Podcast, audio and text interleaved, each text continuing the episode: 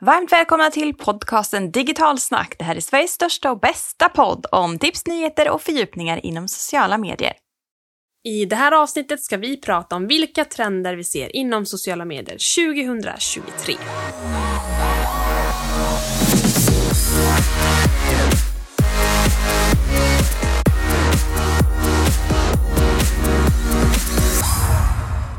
Varmt välkommen till Digital Snack. Det här är ju podden som ger en framtidsblick in i sociala medier 2023. En sån här snabb eh, spolning. Ja, och vad framtiden har att bjuda på är ju en viktig del att få med sig när man strategiplanerar. Och i dessa tider så är det säkert många där ute som är mitt i planeringen inför kommande år. Mm, vi har en gäst i den här podden, men de här rösterna som ni hör nu i inledningen, de tillhör jag, Cecilia, och jag, Jenny. Tillsammans driver vi eh, byrån Digitalsnack som är en fullservicebyrå inom speciellt sociala medier. Mm. Och till det här avsnittet som sagt så bjöd jag in en gäst och det är sociala medieprofilen Alexander Morad. Han eh, har också nyligen vunnit Nordic TikTok Awards och eh, vi tillsammans spånade lite vilka trender vi ser framför oss.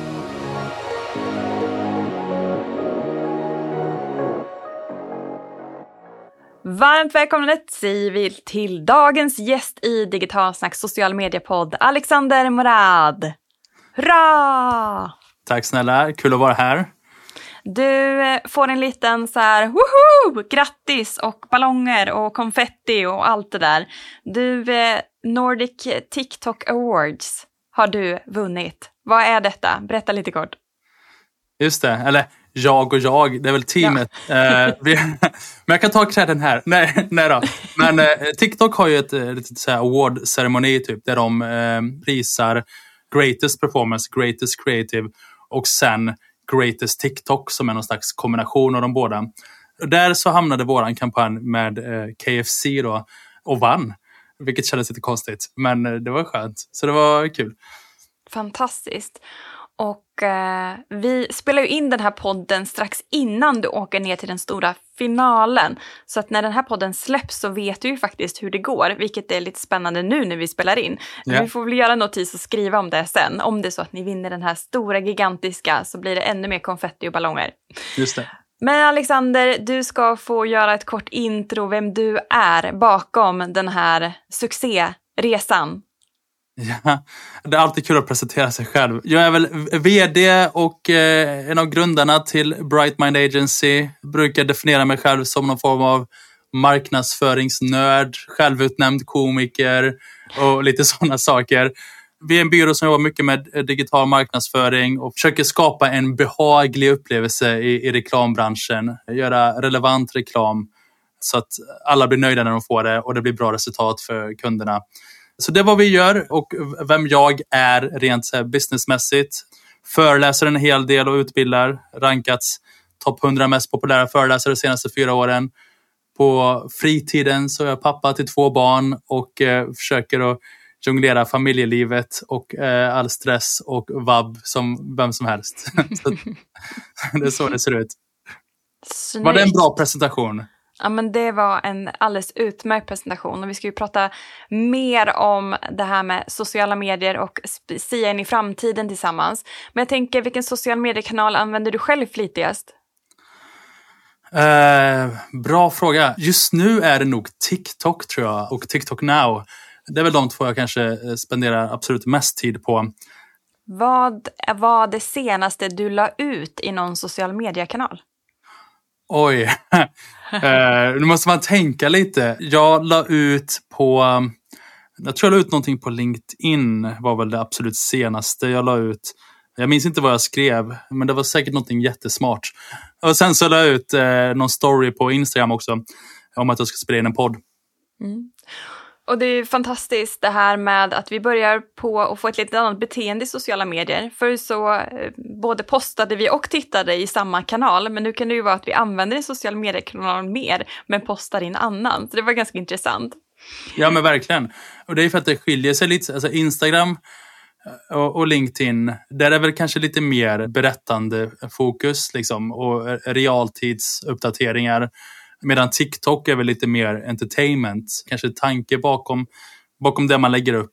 Majoriteten lägger inte ens upp någonting där utan bara konsumerar. Så det skiljer sig en hel del där såklart. Även om TikTok också har börjat med någon form av story-liknande funktion.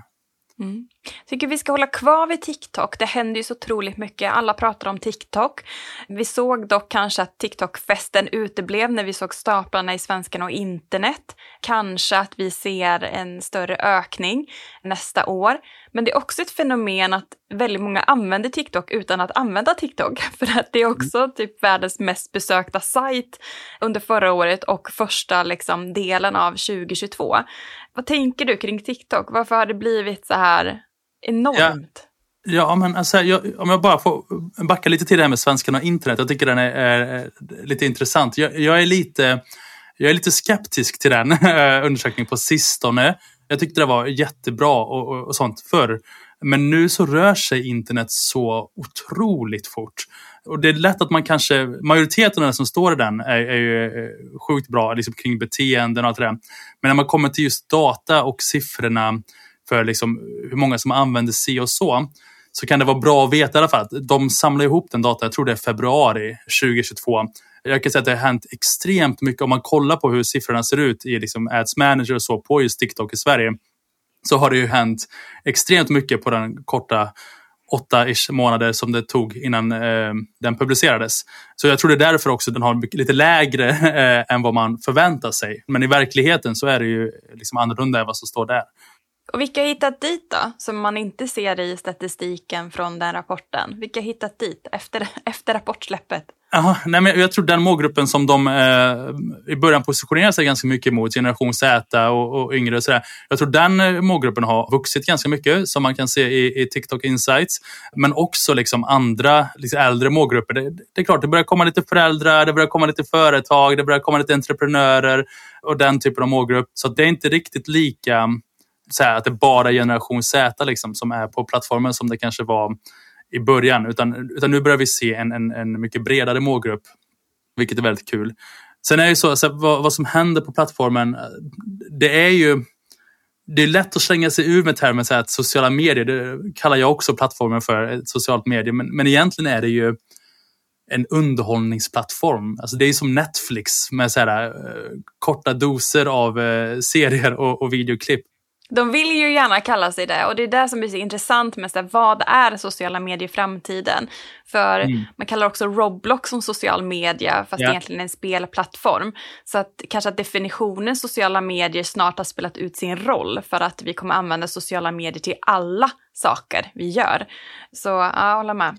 Det tror jag med. Och jag tror att eh, liksom, desto mer också, när du pratar Roblox, och det, där, det känns som att då börjar vi trampa lite i metaverse-träsket lite kring, eh, kring annonsering och, och, och, kommunikation. För det, där har ju Fortnite också sitt lilla eh, community och liksom alla de här eh, spelen också, där det finns mycket möjligheter. Men det är klart, då, det är ett socialt medie i den här underhållningsplattformen om man säger så. För att man kan ju kommentera och det är en ganska levande plattform. Det är mycket kommentarer. Det är liksom lite Reddit-känsla. Och det är att man vill skriva en så här trendande kommentar som får mycket likes och sådär. Vilket är superhärligt. Och plattformen är ju intressebaserad istället för relationsbaserad. Vilket gör att det inte spelar... Så här, det spelar ingen roll om du har tre följare eller 300 000 följare. Det är klart du får en större boost om du har många följare och sådär. Eh, proof of concept. Men eh, plattformen baseras lite på ditt intresse liksom, med ett ganska kort tidsspann. Alltså hur du har sett ut de senaste sju dagarna. Typ. Vilket gör att det är ganska lätt att ändra sin For you-page, alltså vad man ser. Men också lätt att hamna i ett For you-page. Just nu får jag jättemycket fotbolls-VM typ. För att jag råkar kolla på några klipp. Och det är väl kul. Men Eh, Ja, det är inte så relationsbaserat då, som till exempel Instagram, Facebook och LinkedIn är. Där det bygger Exakt, mer på... vi ska prata om det här tänker jag. Algoritmen. Ja. Folk älskar ju det ordet eller hatar det. Man har en liten så här tudelad känsla för algoritmer på sociala medier. Och att Mark Zuckerberg sa ju “We missed a giant shift in social networking” sa han kring just TikToks algoritm. Han känner väl att han inte riktigt har hängt med, eller de, på Dometa. Kommer alla sociala medier vara intressestyrda eller finns det en vits med att ha en relationsbaserad sociala medier? Och är det det som skiljer dem åt eller tror vi att alla kommer vara likadana? Vad tror du? Jag tror att om man ser det som en pendel där liksom eh, Facebook är jättemycket på högra sidan. Om man säger att höger sida är relationsbaserat och vänster sida är intressebaserat. Så tror jag att Facebook kommer behöva, eh, eller Meta och allt det där, kommer behöva röra sig lite mer till mitten. lite eh, så. Det som gör dem, de är ju fortfarande relationsbaserade grejerna. Medan TikTok kanske är längst till vänster och de kommer röra sig mer till mitten också tror jag. De kommer behöva hitta sätt att skapa relationsbaserade flöden med om jag följer dig, hur kan jag liksom se mer av ditt content och, och liksom så. Så jag tror det, båda kommer nog röra sig åt, åt de här respektive hållen på gott och ont. Och det ser man ju. Alltså det ser man alltså Facebook och, och liksom Instagram och YouTube. De introducerar ju shorts och de introducerar ju reels och liksom allt vad det heter och gör sin variant av det och försöker få den här virala framgången via det. Att du kan slänga upp en reel och få 800 000 visningar trots att du bara har 2000 följare. Så de kämpar ju med det och försöker hitta någon sån lösning. Mm. Så du tror liksom att eh, på något vis så behöver de eh, närma sig för din kombination är liksom den bästa. Men jag tänker också, Instagram har ju fått ganska mycket skit det här året, 2022, yeah. för att lämna lite sitt DNA som är liksom bilder och, och har försökt att haka på TikTok för att ändå liksom behålla användarna men har istället åkt tvärtom på en nit att eh, man tappar sin liksom, originalitet hur ska liksom plattformarna förändras framöver? Kommer det bli färre? Kommer det bli fler? Kommer det bli mer definierade? Vad tror du? Oj, jättebra fråga. När det sker förändring, oavsett plattform, så kommer eh, det bli kritik. Så är det ju liksom. Jag tror inte deras kritiken mot Instagram per automatik är en, en negativ grej. Jag förstår. Det man får ha i åtanke också är att det är så många som tjänar pengar på Instagram. Och när de ändrar sina algoritmer så påverkar det folks affärsmodell. Och är du en känd influencer som har gjort dig rik på att ta klockrena bilder, att göra video och, video som får spridning, det är en helt annan bransch. Och jag tror det många ser utmaningarna i det och tycker det är så här, jag såg de här protesterna och eh, bring Instagram back. Jag tror Instagram gör bra i att försöka utveckla sig och liksom hitta en kombination med sitt DNA, men också liksom förstå att vi människor, som all, sociala medier är ett socialt medie och det behöver liksom anpassa sig. Den organismen behöver liksom leva sitt eget liv också i och med att folk blir äldre och, och folk eh, konsumerar på andra sätt. Mm. Så man inte fastnar i liksom ekorrhjulet lite i hur, hur det har varit. Mm. Ja, för typ tio år sedan knappa, så pratade vi väldigt mycket om allt innehåll i sociala medier kommer vara video. Nu är vi ju typ där. Eh, till och med plattformar som Facebook som inte egentligen är en baserad videokanal spenderar vi ändå ungefär hälften av tiden nu att titta på video. Och som du säger, det är utmaningar att skapa mer video än bilder. Men det också ger den här äktheten. Att vi blir mer autentiska i sociala medier hjälper ju verkligen video till. Ja, men så är det ju. Det är egentligen bara LinkedIn där som inte har hängt med. För ja, men precis. De har ju försökt. men så är det ju. Nej, och frågan är om det är liksom hur videon har satts ihop. För tittar vi på hur man skapar video för TikTok och hur man skapar video för LinkedIn så kanske lite olika liksom känsla i, i, i snärtigheten och innehållet, smartness Gud, ja. på något sätt. Men kring video och eh, Instagram, bilder, jag tror fler och fler börjar också tröttna på det här att innehållet som inte säger någonting egentligen. Man lägger mm. upp en skitsnygg bild och så liksom gör man någon fin emoji som är en stjärna och så skriver man Sunday och så är man en jättestor influencer. Kommer vi ha kvar de här liksom intetsägande innehållsbyten eller tror vi att när det blir mer krävande med video, att vi måste skapa mer innehåll som faktiskt ja, men ger oss någonting. Alltså jag tror att vi kommer gå mer och mer ifrån det intetsägande eh, contentet. Det tror jag absolut. Jag tror vi kommer gå mer och mer ifrån perfektionist-content eh, som vi har sett ganska mycket av. Som Instagram eh, egentligen har varit Instagrams DNA, att man skapar den perfekta tillvaron det tror jag. Jag tror att eh, som sagt skräcken för video är nog inte helt befogad. För man tänker att man måste skapa den här perfekta videon. Men egentligen kan den vara ganska eh, basic quality, enkel, selfie och egentligen bara säga det du, det du skrev i ditt... Om man delar ett citat på Instagram så kan du bara säga det citatet istället så är det klart. Men jag tror det rörliga måste vara där du var inne på lite mer snärtigt. Liksom. Vi har inte tid att konsumera 60 sekunders videoklipp. Det behöver vara bra då. Det behöver vara eh, tydlig hook, tydligt syfte. Utan det behöver vara lite kanske kortare och bygga en serie av saker istället för att eh, göra långfilmer så att säga. Mm. Och video kommer och går i lite trender. Det är trendig musik och det är trendig liksom, klippning. Hur ska man kunna hitta liksom, under 2023 sitt liksom, video-DNA? Att det här funkar i sociala medier samtidigt som vi bygger liksom, varumärke utan att hela tiden hoppa på alla de här liksom, trenderna hur man skapar video. Uh, oj, jag är inte, jag, tänkte, jag, är inte, jag är ingen videograf, videograf så att jag har lite svårt kanske att... Eh, eh, jag vet inte om trenderna i hur man skapar video i sig är så viktiga utan snarare kanske vilka trender som typ trendar. Alltså vilka typ av eh, ljudklipp, vad är det som händer runt omkring i världen och att man hakar på de trenderna. Och sånt. Jag tror de kommer vara eh, helt ovärderligt. Alltså, kolla typ hur Leader gör sin kommunikation just nu. Att de alltid är där, alltid hänger med, alltid kör. Jag vill ju säga KFC också, men det känns dumt att säga ett företag man själv jobbar med. Men vi har den approachen med dem också, vilket har funkat väldigt bra. Vilket jag tycker är viktigt. Sen, alltså så här, hur man gör, alltså, det har inte, alltså storytelling har inte ändrats jättemycket sen, sen vi satt framför en, en brasa för några tusen år sedan och, och liksom pratade om, om vad man tycker om och, och vad man drömmer om och, och sådär. Den har ju alltid varit densamma. Så att det handlar om att, att kunna hooka sina användare. Eh, det som skiljer mest är väl kanske att attention span har krympt. Om man jämför med brasan då så fanns det inte så mycket annat kul att titta på. nu så konkurrerar vi ju med tusentals klipp som, eh, eller oj förlåt, hundratusentals klipp som publiceras dagligen på bara typ TikTok. Och sen så har vi alla andra plattformar också. Så, mm. ja. Exakt. Tror du att Facebooks existens i vårt liv kommer att eh, bli mer än att vi grattar varann på födelsedagen.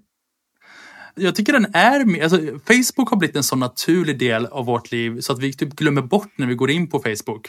Eh, nästan alla jag pratar med om Facebook säger så här, om man tar det typ svenskarna och internet som var, för det var fortfarande ganska högt där. Och folk bara så här, ja men eh, hur kan det stämma? Jag är aldrig på Facebook. Man bara, fast är du inte det?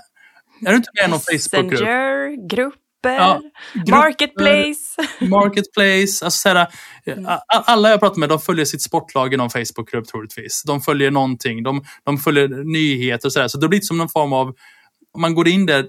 Hygienfaktor liksom. Ja, lite så. Och den tror jag kommer, den tror jag kommer finnas kvar. Och, och det är liksom en grej som Facebook har fokuserat på det här med grupper. Det var ju till och med en Super Bowl-reklam de gjorde för det. Så de förstår ju att det här är deras, eh, liksom, det som är deras styrka på något sätt just nu. Mm. Sen kommer det bli intressant att se hur de positionerar sig i liksom, eh, VR och AR-världen. Där har de ändå haft lite försprång så att säga. Så vi får se om de, om de lyckas förvalta det. Men jag tror det är nog vad de hoppas på. Att de får en naturlig roll i det metauniversumet som, som skapas. Mm, Eller som skapas, som finns just nu men, men som håller på att bli större och större. Ja, exakt. Och uh, man pratar ju väldigt, väldigt mycket om i år, det pendlar ju alltid den här pendeln kring integritet och uh, liksom data. Och nu har det varit väldigt mycket prat om integritet. Och man har ju lagt mycket liksom uh, att det metas fel som borde ta hand om det här och man har väl känt kanske en liten oro att det metas som, som har hand om all data. Kanske mm. tills dess att Elon Musk köpte upp Twitter. Och då mm. blev det än mer skakigt när det kom till integritet, till data. Vad tänker vi om Elon Musk? Kommer han göra så att Twitter kommer bli ett fantastiskt socialt media? Eller liksom kommer han att förstöra det helt? Hmm, hur svarar jag på det här utan att bli cancelled när det här släpps sen? Om vi separerar Elon som person och, eh, och Twitter som företag. Lite så. För det, det, finns väl en del kontrovers. En del som är befogad men också en del som det bara känns som att så länge han bara andas lite för, för snabbt typ, så eh, får han ju kritik för det också. Vilket är lite svårt då för honom. Men jag tror inte att, eh, vad är det han gick in med? Typ 330 miljarder dollar någonting jag tror inte man gör det köpet bara för att flexa, liksom, utan eh, han har ju helt uppenbart en tanke. Även om inte det kanske framstår så, men jag tror att han ser en bild som kanske inte riktigt vi ser i det perspektivet vi är i. Men mm, jag tror framför allt den bilden är ju att Twitter är ju som i, i det digitala landskapet vi lever i så är de, de här plattformarna är ju som ett land. typ. Alltså, det, det är ju, alltså befolkningen som befinner sig på Twitter är ju större än de flesta länderna i världen. Och han har ju bokstavligt talat köpt ett helt land med människor i stort sett. Och jag tror det är det värdet som kanske han ser primärt. Jag tror inte han är jättenöjd med Twitter-plattformen, vilket vi också har förstått. Så att min spaning är att han kommer nog göra ganska drastiska förändringar med Twitter och försöka skapa en, en ny plattform av det hela. Och jag tror att han tänker att får jag med mig 60 procent av de som ändå redan använder plattformen så är det fortfarande en riktigt bra liksom, eh, målgrupp av människor att bygga vidare på. Om man jämför med att han skulle liksom kanske starta en helt nytt socialt medie. Alltså om vi kollar typ Trump som startade Truth Social. Liksom, det, är ju, det hade varit lättare för Trump att köpa upp Twitter och sen kanske behållit 50 procent av de som är där så hade han haft ett enormt att bygga vidare på. Så det tror jag är Trumps, liksom, eh, så som han värdesätter det. Att jag har en plattform, jättemånga människor och så vill han liksom göra, han pratar mycket om att det ska vara liksom the, the one place to go to. Det ska finnas allt möjligt. Och han har pratat allt om videos till, jag vet inte vad. Så att um, jag tror det blir väldigt spännande att följa. Jag har gillat många av hans andra resor han har gjort när han har kommit in i, i bolag. Man får komma ihåg att många av hans framgångsrika bolag har inte han grundat heller. Liksom, utan, mm. um, det är väl typ Paypal kanske bara. Men annars så har han ju kommit in och gjort det mycket, mycket bättre. Så att uh, förhoppningsvis är det här också ett sånt mm. projekt. Väldigt intressant att följa om man inte följer han på Twitter. För då kan man få Ja, då kan man fundera på vad det är för person som har köpt upp hela den här plattformen. Ja. Men du har ju varit inne på det här med att det, det kanske är enklare liksom att köpa upp en befintlig plattform för att utveckla och liksom, eh, jobba med användarna. Vad tänker vi kring nya sociala kanaler? Vi pratade ju lite om svensken och internet och att de är lite saktfärdiga. Clubhouse hann ju liksom att både lanseras, eh, bli stjärnan och sen liksom docka någon annanstans. Vad tänker vi BeReal? Har du testat den? Ja, gud ja. Eh, använder det, eh, använt en hel del. Nu har ju TikTok släppt sin egen variant, TikTok Now, som är mm. en, en separat Ja. Tror vi att liksom man kan ha en, en separat app för bara den funktionen? Eller tror vi att när exempelvis TikTok som har en etablerad publik och där man går dit för att göra andra saker, att det kommer att ta över och att bli real. Lite som Periscope som var jättehett, eh, Twitters liksom livesändningsverktyg. Och sen plötsligt så släppte Facebook sitt eh, livesändning och då, liksom, då, då dök ju liksom Periscope. Det fanns, inte den, det fanns ingen plats för den. Vad tänker du kring BeReal och eh, Ja, du tänker att BeReal eh, kan, eh, kan försvinna liksom. Och, alltså så här, ja, det är väl min, min generella teori kring enfunktionsplattformar som skapas. Att det finns en problematik med en plattform som BeReal. Det är att den, den har en funktion dels har jag svårt att se hur man liksom företag ska komma in där. Men framförallt så är det så att den har en funktion, vilket gör det väldigt lätt för andra att kopiera. Jag har till och med jag har hört att Instagram ska släppa någon liknande grej där man liksom också bara och sådär. Och det kan man säga vad man vill om att ah, men, ah, Facebook snor allas idéer hela tiden. De tog ju stories från Snapchat och allt det där. Men det är klart de ska göra det. För det, det är så konsumenterna beter sig och man måste kunna catera målgruppen. De är ju, man måste kunna vara föränderlig i, i sin uh, affärsidé. Annars faller man ju bakåt. Och där försvinner ju sådana här plattformar. Ta Clubhouse som ett exempel. Det tog ju tre, fyra månader för Spotify, för liksom Twitter, för mm. liksom alla de här att lansera sina egna Clubhouse-varianter. Mm. Det går in lite på det spåret jag var inne på innan. Att så här, ska du starta en enfunktionsplattform, det spelar ingen roll hur bra den är. För när det är en annan plattform som har befolkningen, när den gör det, ja, då, då är det mycket bekvämare att ta sig dit. Och jag tror det är det som återigen Elon såg med till exempel Twitter Alltså, ja, men där finns ju befolkningen redan. Jag tror det blir svårt för plattformar som typ BeReal, som typ Gas som har kommit nu också, eh, som mm. börjar bli väldigt stort i USA. De tror jag, så fort de här stora plattformarna ser att det är så blir det så här, okay, vi har befolkningen på vår eh, plattform, vi kan köpa upp den här plattformen eller så bara kopierar vi den. Beroende på hur komplext det är så, så gör man det ena eller det andra. Jag har till och med sett, det kan inte vara jättekomplext, för jag såg på eh, TikTok en som hade gjort en kopia av BeReal som hette Re, Re, Rebel, fast Reveal, som ja. var motsatsen då. Så att du får lägga ut hur många bilder du vill, men under två minuter per dag så har du på dig att kolla alla bilder som folk har lagt upp.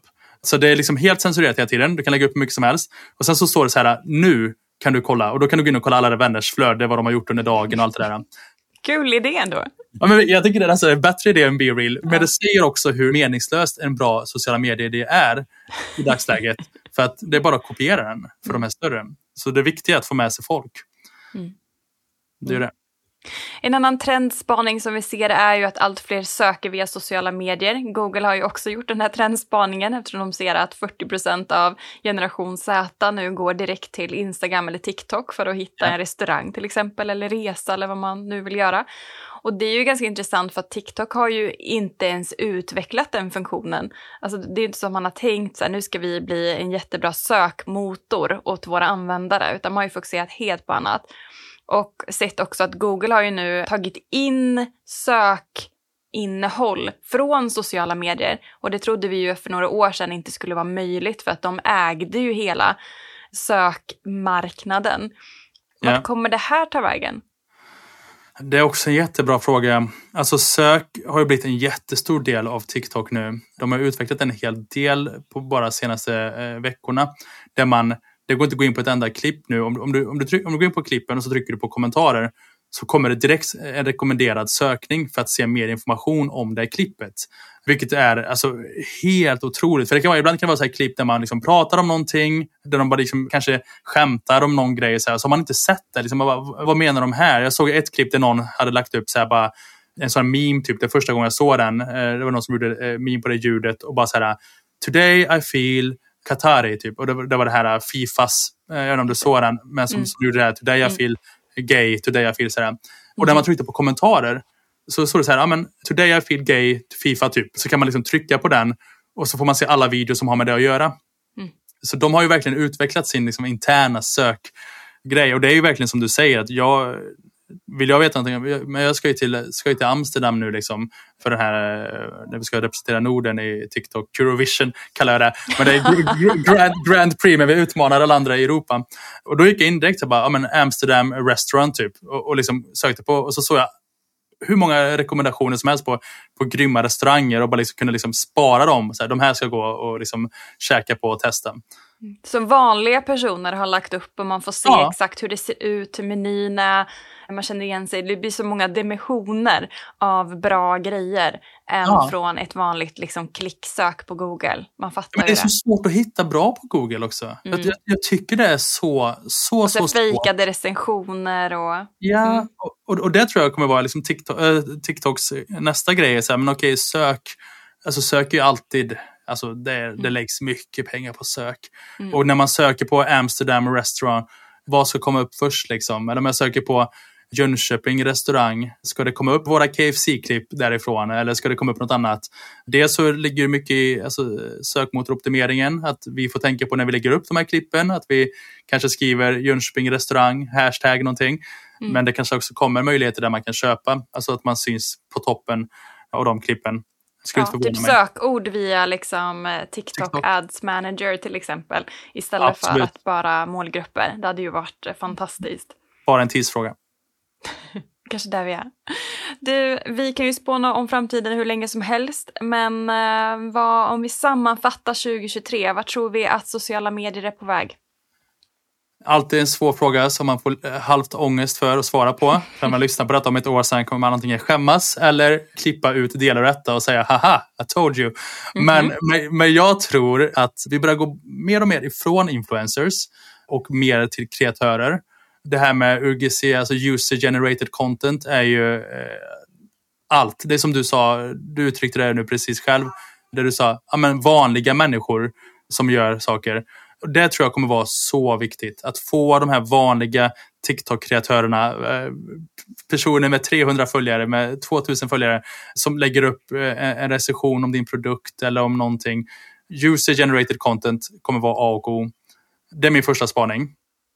Jag tror också att de kallar det för UCC nu, User Creator Content nu. Oh, du ser ja, där. oh, ja. Du ser där. Det må många eh, olika eh, termer som kommer skapas där också tror jag. Japp. Och det var din första spaning. Mm, precis, och sen så Ja, då måste man komma på bra... Jag, jag tror också fler sociala medieplattformar kommer våga ta betalt för, typ premiumfunktioner. Alltså vi ser ju eh, Twitter nu som eh, går i, i bärsen lite och liksom får kämpa i motstorm. Vilket jag inte förstår varför helt. För jag menar LinkedIn har ju det. Snapchat, Snapchat. har ju lanserat mm. också. På min tid så fanns ju Lunarstorm guldstatus och Playahead eh, silver och guld och allt det där när jag växte upp. Så det är ingenting jättecrazy. Så jag skulle inte bli förvånad om Instagram eller Facebook faktiskt, för återigen, de har ju folket. Och om bara 10% går med på att betala 50 spänn i månaden, Alltså den kalkylen, det är inte många företag som säger att de inte behöver de pengarna. Så att eh, det är väldigt, väldigt mycket pengar när man har volym som de har. Mm. Så det kanske man vågar, för man såg ju också så fort Elon sparkade en massa, då började liksom eh, eh, Meta och eh, Amazon och de andra också sparka eh, mycket personal. Så det gäller att någon tar första jobbiga steget, Sen så hakar de andra på. Så det är en spaning. Sen tror jag också, vi kanske ska hitta på ett eget ord här. Vad sa vi? UGC, UCC, låt oss säga EGC, Employer Generated Content, kanske blir en grej. Jag tror att företag kommer behöva ha lite nya typer av anställningsavtal som kanske inkluderar att folk kan tänka sig vara ambassadörer och skapa löpande videocontent, och köra livesändningar och liknande på TikTok. Det är någonting vi redan har sett hos många företag, eh, större företag som vi jobbar med, som kanske har mycket eh, butiker runt om i, i världen. Alltså, ingen kan ju det varumärket, nu bara dra till med ett företag här, eh, ta Dressman säger vi som ett exempel. Alltså ingen kan ju Dressman lika bra som Dressmans egna personal. Eller ingen kan ju H&M som H&M's egna personal. Och att ha en person där som jobbar där i butiken ändå som kan tänka sig lägga två, tre timmar i veckan på att filma lite när man är där, testa lite nya kläder och liksom göra lite content tror jag kommer vara väldigt värdefullt för de här typen av företag. För det blir billigare än att eh, ta in en contentbyrå. Det blir mer genuint, det blir autentiskt och så. Så den tror jag kan bli eh, väldigt intressant att se hur den eh, funkar. Lättare i vissa länder, svårare i landet vi lever i, som där det finns eh, fackliga överenskommelser och sådär för de här större företagen. Om man ska lägga till en klausul, ett anställningsavtal, så innebär det oftast mycket andra grejer, har vi märkt när vi jobbat med de typerna av företag. Men jag tror ändå att det kommer vara en verklighet framöver. Mm. Snyggt! Du, tusen tack Alexander för att du gästade Digitalsnack-podden. Jättekul att vara här.